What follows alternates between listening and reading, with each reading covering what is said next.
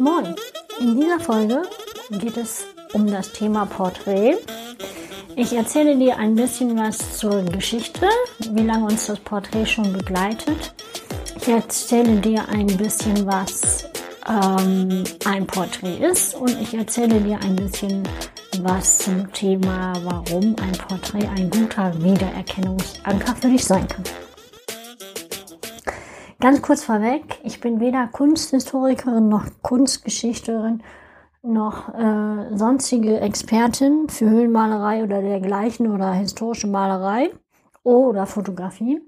Das, was ich dir gleich erzähle zum Thema Porträt und Geschichte, das ist meine persönliche Wahrnehmung und Meinung und es gibt da draußen mit Sicherheit Menschen, die sehen das anders, beziehungsweise kann man die Dinge auch sehr divers diskutieren.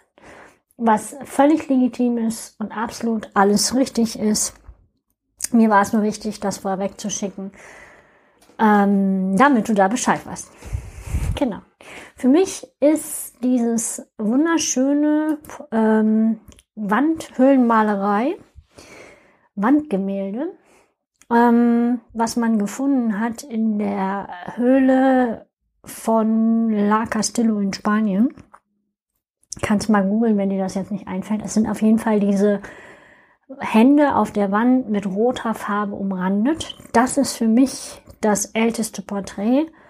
Und die Experten streiten sich. Das liegt irgendwas zwischen 40.800 und 45.000 Jahre alt, also Steinzeit. Das äh, es wird mit Sicherheit auch noch ältere Porträts geben, die leider nicht erhalten äh, geblieben sind, denn ich gehe davon aus, dass die Menschen damals auch entsprechend gemalt haben, zum Beispiel mit dem Finger in dem Sand oder mit Hilfe von, wir legen Steine in bestimmte Formationen und oder Stöcker oder Blätter oder Beeren oder was auch immer ihnen zur Verfügung stand. Mm, und die Sachen sind leider nicht erhalten geblieben. Von daher. So, Porträts wurden schon im 15. Jahrhundert gemalt. Und, also ich gehe auch davon aus, auch früher, sie sind leider auch verloren gegangen, ja. Im 19. Jahrhundert mh, mm, kam dann die Fotografie dazu und ergänzte die Porträtmalerei. Und bis heute existiert beides, glaube ich, das ist auch meine persönliche Wahrnehmung gleichermaßen. Zumal ich ähm, nur wenige kenne, die sich Ölschinken malen lassen von sich selbst und die, die Wand, an die Wand hängen. Aber die gibt es. Und mir hat mal ein Besucher im Museum ge gesagt, da standen wir zusammen vor Bildern von Thomas Ruff, einem sehr guten Porträtfotografen, mm, dass die Fotografen mit den Malern ja eigentlich ganz viel gemeinsam haben, weil die Fotografen malen mit Licht anstatt mit Farbe, also Farbe, haptischer Farbe.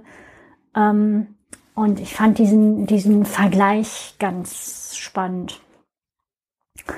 Und eines meiner großen Porträtfotografinnen, Vorbilder ist die Lotte Jacobi, ähm, die auch eine ganz interessante Geschichte hat. Finde ich sehr faszinierend. Aber die hat Porträts wirklich in Perfektion abgeliefert, sagen wir es mal so. Also die hat das beherrscht, ne? Mit Licht und, und Bildgestaltung und wie setze ich die Person ins Bild ähm, und wie fotografiere ich sie überhaupt, dass ihr Charakter mit rüberkommt. Und äh, bevor ich jetzt aber hier in Schwärmen komme und noch weitere Kollegen aufzähle, ähm, möchte ich zum Punkt kommen, wann ist ein Porträt ein Porträt? Und für mich meine ganz persönliche Auffassung ist, ein Porträt ist ein Porträt, also ist ein, ein Foto, wenn eine Person abgebildet ist. Und ein, wann ist ein Porträt ein gutes Porträt, wenn die äh, fotografierte Person sagen kann, ja, das ist ein gutes Bild, darauf erkenne ich mich wieder. Das ist alles beides sehr subjektiv. Also Wahrnehmung kann ja auch unterschiedlich ausfallen. Also mir ist es da dann wichtig als Fotografin, dass die Person, die ich fotografiert habe, wirklich sagen kann, ja Mensch, geil, das ist ein gutes Bild von mir. Damit würde ich jetzt gerne rausgehen. Ähm, genau. Das äh, ist dann so ein bisschen nochmal schwieriger zu beurteilen, wenn so das Eigenbild und das Fremdbild nicht so ganz übereinstimmen. Hm dann kann es manchmal zu Abweichungen kommen. Ähm, das kann auch zum Beispiel passieren, wenn jemand das Bild, jemand Drittes das Bild betrachtet, das Porträt, und dir dazu Feedback gibt, dann kann es durchaus auch passieren, dass ähm, du nochmal eine andere Wahrnehmung bekommst als deine eigene. Aber es ist eben im Prinzip alles, alles richtig. Es gibt gar keinen richtig oder falsch. Ja, warum ist dein Porträt so ein wunderbarer optischer Wiedererkennungsanker? Ja, geile Wortschöpfung, ne? Mhm. Das erste, was deiner Zielgruppe in sozialen Medien begegnet und auf deiner Internetseite, wird wahrscheinlich ein Porträt von dir sein. Also Dein Profilbild ist ja idealerweise ein gutes Porträt. Und auf deiner Internetseite wird ja auch ein Porträt auf mindestens auf der Über mich-Seite ähm, zu finden sein, wo du dann gucken, also wo der dein Kunde, deine Zielgruppe guckt und das ist das, was dir als erstes begegnet. Mm, und das Porträt funktioniert wie so ein Post-it am Kühlschrank, der dich erinnern soll, dass du unbedingt Butter kaufen musst. Ne? Das äh, Porträt ist deine visuelle Visitenkarte im Prinzip und deine ähm, eins deiner stärksten Bilder für deine Sichtbarkeit und für deine, den Aufbau deiner Markenpersönlichkeit. Hm? So, und ein Porträt zeigt von dir deinen Oberkörper und dein Gesicht, dein Kopf, deine Hände, deinen Oberkörper. Und die wesentlichen Erkennungsmerkmale, an denen wir Artgenossen, also andere Menschen erkennen, sind tatsächlich die Augen und ähm, das Gesicht. Und daran äh, matchen wir, kennen wir die Person, kennen wir sie nicht. Können wir ihr vertrauen, können wir ihr nicht vertrauen. Und wenn du das jetzt mal mit so einem kleinen Experiment machen willst, wenn du durch die Gegend gehst und mal guckst, wo dir überall Gesichter begegnen, mm, dann ist das schon ziemlich ähm, spannend zu beobachten, äh, wie das so funktioniert. Also zum Beispiel, ähm, dir kommt ein Auto entgegen und du hast die zwei Lampen, das sind die Augen, und die Stoßstange, das ist der Mund. Oder zwei Fenster in der Hausfassade oder zwei Orangen und eine Banane wenn du dich auf das Experiment ein bisschen einlässt, dann wirst du das relativ schnell feststellen, dass es tatsächlich viel Spaß macht, ähm, Gesichter zu suchen und Gesichter zu finden. Mm, und du wirst lustigen Gesichtern begegnen. Ich wünsche dir bei der Suche auf jeden Fall ganz viel Spaß.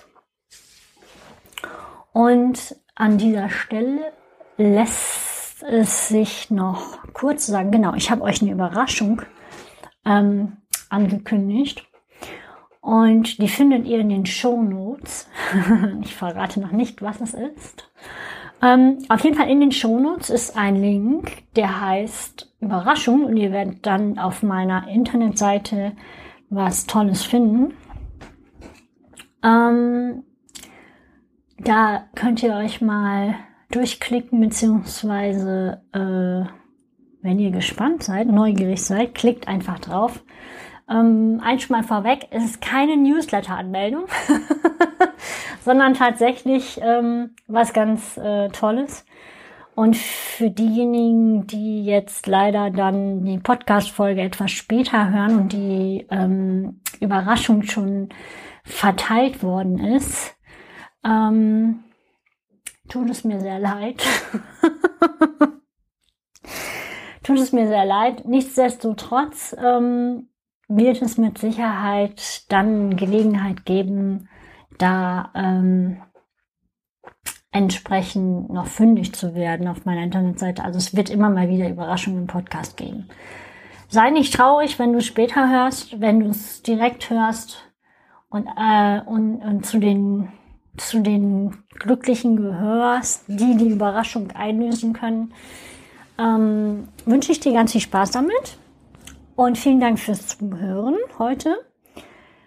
Und ich freue mich total, denn nächste Woche ich muss mal eben auf meinen Kalender gucken. Nächste Woche wird die Podcast-Folge am Sonntag erscheinen. Das ist dann die dritte Folge. Und danach wird die, also wird die nächste Folge am 11. März rauskommen. Und dann immer 14, alle 14 Tage Donnerstags. Nur, dass du das schon mal weißt. Also immer in den geraden KWs am Donnerstag. Das ist ganz einfach zu merken. Gerade KW und Donnerstag. Genau. Dann wünsche ich dir ganz viel Spaß. Bis äh, zur nächsten Folge, bis du wieder reinhörst. Und ich verrate schon mal eins, dann die nächste Folge wird ein kleines Interview sein. Das heißt, du darfst da schon mal gespannt sein auf den den Gast. Ich muss noch mal gucken, was das weibliche Wort von Gast ist, weil Gästin finde ich irgendwie hört sich nicht gut an. Das recherchiere ich bis nächstes Mal. Und bis dahin wünsche ich dir erstmal, hab eine schöne Zeit. Bis dann. Tschüss.